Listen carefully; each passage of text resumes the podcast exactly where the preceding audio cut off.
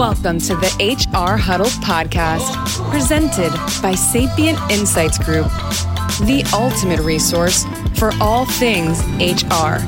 It's time to get in the huddle.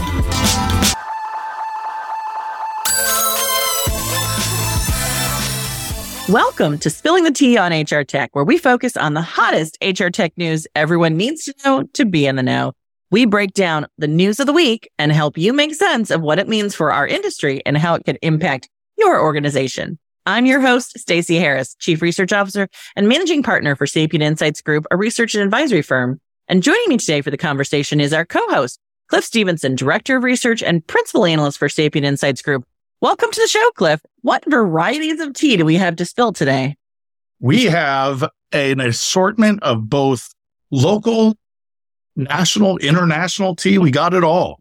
We've got a little bit of little oolong in there, a little bit of, you know, breakfast tea. We'll go for it. Okay. We got some homebrew. all right. We're going to talk a little bit about some news from Visier, some stuff that we wanted to get through last time, but again, there's a lot of news. We're going to talk a little bit about what's going on here at Sapient Insights Group. We have had a very busy couple weeks, and I think there's a lot of interest there talk about a little bit with Workday uh, about the newest jobs report, UKG's sort of additional color on that. If we have time, we'll talk about some news out of Beamery and also some general news that's going on in HR tech. We're seeing a lot of interest from sort of more, you know, larger publications. There's a lot of interest in these sort of topics that we're talking about, and we'll go in through some of that. Well, it, it sounds like a, a lot of different topics. And I want to say, we've talked a lot about UKG, Workday, the big guys for the last couple of weeks. Come on, small guys. I'm waiting for you to make some big news. Give us some, some good acquisitions. Give us some good topics. Send me some interesting conversations and Cliff and I will have them. So yeah, but, exactly. but the, the starting point is, is Visier. We, we were talking about them last week. What are some of the things that they, because they added to the conversation? It wasn't just what we had last week that we were going to cover as well, wasn't it? Yeah, and we'll we'll talk about a little bit about what we were going to cover last week, which was Visier's sort of people analytics program expansion. People essentials is what they're calling on it. So it kind of gives a easy on ramp, right? For organizations to kind of begin doing people analytics. You know, it has been a journey, this whole HR analytics life. You know, it used to be where I had to kind of explain some basics when I was talking about it. And now I feel like those people have far surpassed anything I could know and I'm playing catch up, right? But there's a lot there on just, you know, sort of out of the box solutions, benchmarking, just getting quickly up and running. And I really like this because it's for kind of all size and types of organizations. There's really no type of company that can't benefit from having more insights into their people and mm. the kind of work they're doing.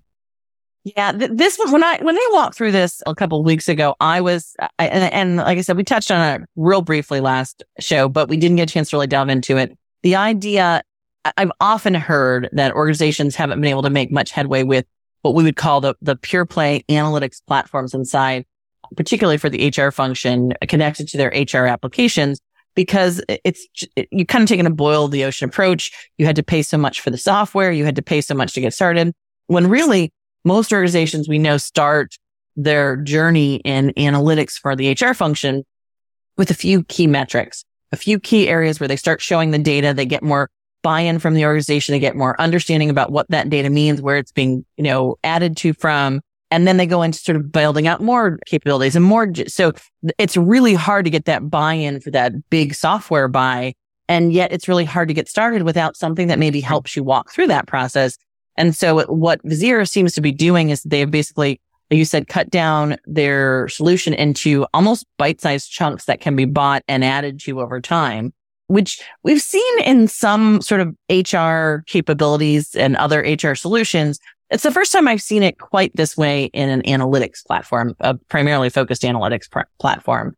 And I think this is important. It also mirrors a little bit what we're seeing in that sort of talent intelligence space as well, which is a little bit more bite sized concept about getting data and analytics brought in or just around the talent acquisition oftentimes side. So I'm excited to see this because I think Visier, this will open up analytics for a lot of organizations who probably thought it was more expensive and more complicated than they have the capacity to handle. And so we'll, we'll see, see where this goes. So, and, and then they also had some insight about expanding right now, right? That they're, they're going beyond the, the, they've always sort of worked with international organizations because mm-hmm. they worked with a lot of multinationals, but they're, they are opening up a new headquarter, aren't they? They are. This is brand new news just yesterday or today. They are going into Singapore. They're going to have a regional headquarters there. This really shows, I think, something that you had noted and that we've seen in our research that the Asia Pacific region is a very quickly expanding in terms of their HR capabilities, especially when it comes to becoming a strategic HR partner. And part of that, of course, is having the data, being an evidence based organization and I think this is all part of that sort of grander picture that you had picked out from our data, you know, from last year's report and really from the last few years, showing a growth in that area, that area of the world's adoption of a more strategic mindset to HR overall. Yeah. If you look at just the one question we asked every year about, about the perception of, of strategic HR functions, there is no doubt the Asia Pacific market in general had the lowest overall percentage of organizations who felt they were viewed as strategic HR partners. That was below almost 30% in some cases compared to sort of 44 and 46% in the other regions. But it, it was a smaller subset of our data overall. And to your point, I think we're, we're definitely seeing interest in being more strategic and definitely a lot more focus on the data as part of that conversation instead of the processes. And it's always that question of which came first, the chicken or the egg, right? Do you get the process right? Do you get the systems right? Do you get the, te- do you get the, the metrics right? And we've all seen this start in different ways. But I will say that I know when I first started out in HR, it was very much a process focused conversation. Metrics and, and outcomes was the secondary piece, right? I think, you know, it'll be interesting to see how quickly the Asia Pacific market can ramp up the conversation around HR if they start from a metrics and an outcomes conversation side, right? Instead of the process side? Does it, does it diff, does it change the maturity increase, you know, the, the rapidly increasing percentage of, of more mature and, and viewed as strategic HR functions. So I'm excited to see it and not surprised that Visier is, is heading in this direction because we're also seeing same sort of interest from the large enterprise ERPs and Visier definitely is, you know, much more sort of aligned with a lot of that thinking, I think in many mm-hmm. cases. So really excited to see it go there. Yeah. And actually, that's a good segue. I had mentioned some of that home brew. So let's talk about that because we were talking about our data. And the big news out of Sapient Insights Group, I can't do a drum roll, but we can imagine one, is that we had our public launch just last Wednesday. If you, as a listener, you know, you've been listening to us for a, you know, a long time, or even if it, you know, it's your first show, you know, that's a format. We're talking to you, but now we'd like you talk back to us. It's, you know, it's our time to listen. If you're one of the listeners of the show, then you have valuable insights into this world. I'm sure of it. So if you look in the show notes of this podcast, wherever you receive it, you will see a link. You will also be able to find it on our website, but it's probably easiest to go into the show notes and find that. And, you know, it's really important because not only is it part of our aggregate data, but when we are working and we are with a vendor, we are able to share your direct comments, sometimes in your own words, if that's sort of field and sort of area we're looking at. And that literally gives them a chance to see and to hear in their own words what's going on and what sort of changes they need to make. And of course, that's all anonymous, I should say, you know, just in aggregate and, you know, when it's just one on one but still it's an extremely powerful tool. Stacy, I know you and I were just talking, agreeing before this about, you know, that it's really a two directional thing too, right? It's not just that we're giving the vendors that feedback, right? But they can kind of talk back on that, you know, and give feedback on that and help you as a listener, as a buyer, you know, make better decisions as well. You know, it becomes a more human conversation. Yeah.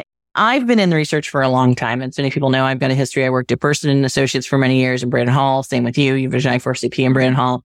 And before that, I was a practitioner. And you know, there's been a couple of things that I really, really found important when I started working at what was Sierra-Cedar and now it, what is the research that we're doing here at Sapient Insights Group.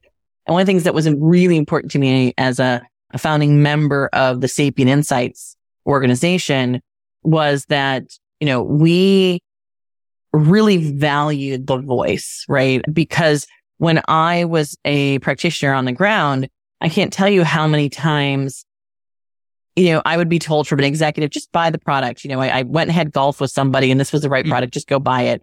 And, and so you're, you're stuck oftentimes with, an application, or even if you've done all the really good work and you did all the RFPs, you did all the, and you bought the product and it just didn't quite meet up to the needs, or it was really great, met your expectations, was better than you expected, but you didn't have a voice for, for that either, right? Like I, once you're, you're in the process of, of doing that work, it's so often that you find that you might get a, a survey from that vendor that kind of says, you know, tell us what you think and how you're thinking. And almost all vendors do that now where they want to get customer feedback but it's it's very much in the context of of working with that one product or that one module. And the nice thing that I that I really felt it was important about what we were doing at Sapient Insights is that we continued the the history and the long term approach we'd taken to do mm-hmm. one survey a year across all the application areas so that when we got that data, we could give you that holistic look we could talk about the fact that yes, they're having these challenges, but it's also maybe because they're leveraging this module versus that module or because you know, they're this size of an organization versus that size of an organization, right? Like we could give context and dimension and capabilities around that data. And to me, that, that's been the most exciting part. It's definitely the hardest part of what we do because it means we have to have really clean data. It means we have to spend a lot of time sort of digging and slicing and analyzing that data. And we have to understand the technologies and the, that's part of what a lot of why you and I both go to these events and, and work with the vendors is to make sure we understand what they're providing. So that when we get the feedback, we can make sense of it. But it is a powerful tool to be able to, even if you change one or two screens, you know, that is impacting the lives of thousands of employees, you know, we've made a difference. You know, if, if they, if they take off that annoying button or they, or they change how they use the terms or the customer service care get altered slightly, it can impact everybody's day to day work. And that to me is a really powerful thing that comes out of the work that we do. So, so yeah, my little bit of a soapbox. So thank you for mentioning no. it. Surveys well, actually, live. They can access it on the website right now, right? well, yeah. And if you, and if you like that ideas that Stacy's talking about, I know that, you know, we don't want to do like shameless self promotion here, but you're going to be keynoting at HR Tech this year which I, I'm very excited about. I hope everyone else is too. Now that's going to be Friday morning, saving the best for last. You and Geena Davis. It's going to be, I, am not saying they're going to be on together. I'm not saying they're not. You'll just have to be there and make sure, but you know, make sure you plan your fight flights accordingly. Make sure you make that if you like these ideas and the things we're talking about, that's what we're going to be doing. But it's going to be with all the new data and all the new information that we have because it will have closed. Our survey will close before that. So, you know, get your voices in and be a part of that keynote in a way. Yes. Yeah. I will have to say, I'm honored as always to keynote the the HR technology conference, which comes in the fall in Las Vegas. There's there's many conferences out in the market that I'm honored to speak at and be part of. You are as well, Cliff. I know you you attend a lot of things. But the HR Technology Conference is, was kind of my start. That's well, that was the first big conference I went to in our industry.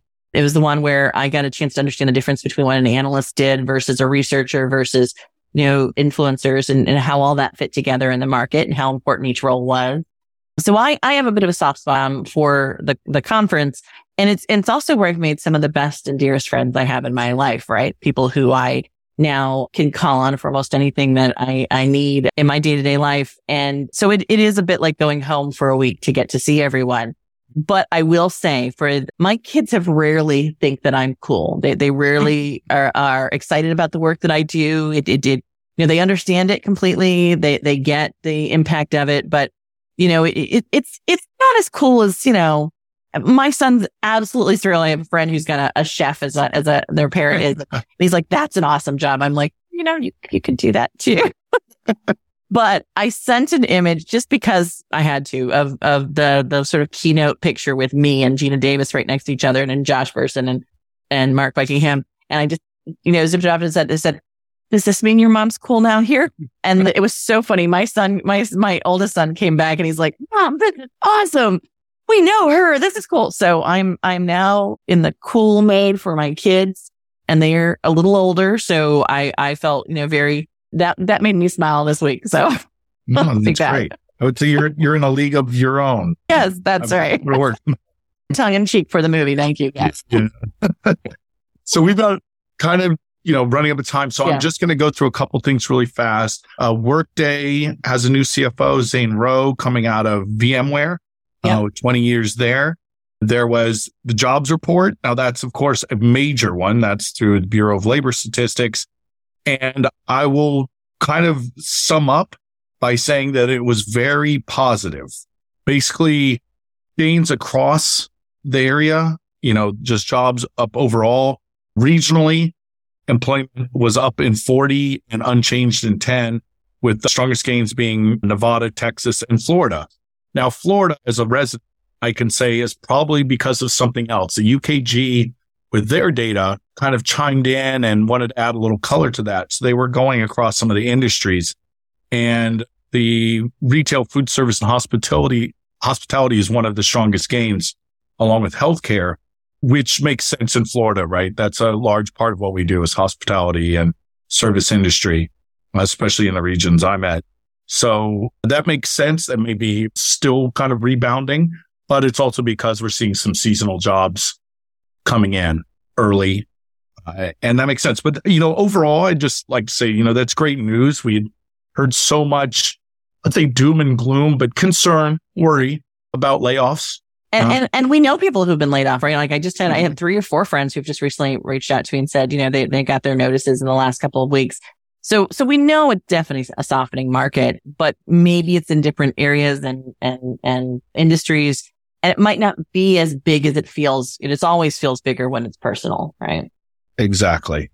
And then, of course, because this is just a feature, you know, this is the, this is the sugar or cream that we put in the tea here we have to talk about AI. That's just that's just the nature of the the flavor that's popular right now, right?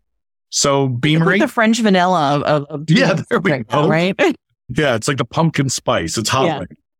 That's a coffee one. But anyway, so Beamery, the hiring platform, they have a lot of AI features they've added in, including predictive insights, a talent match that comes from their AI, helps shortlisting, that type of thing that we've seen. But, you know, they were being very careful about how it's deployed.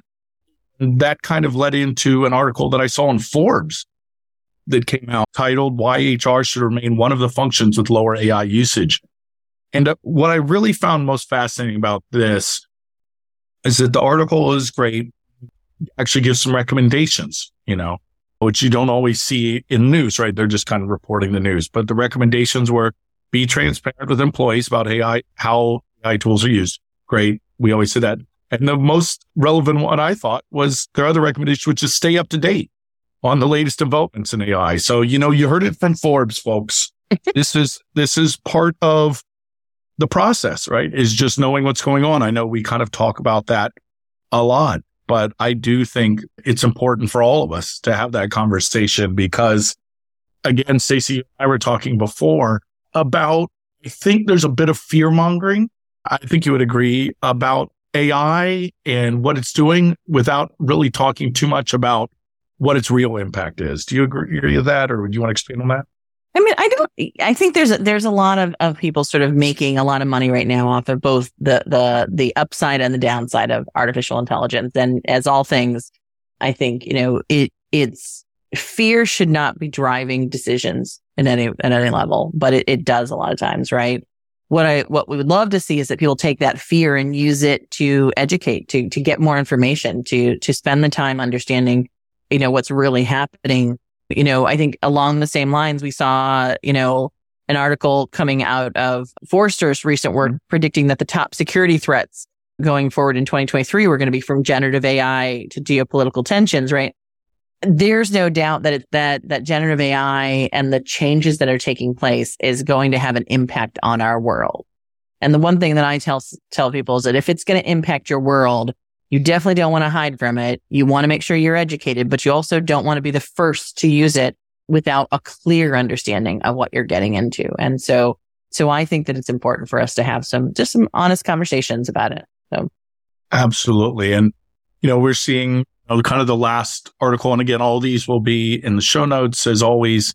If you want to take a look at any of this, there was a report we saw about how HR managers felt about ChatGPT generated resumes, CVs. Mm-hmm. And it said 39% of HR professionals consider if you had made your resume using AI technology, that was a deal breaker, meaning would notice it and they'd say you're out.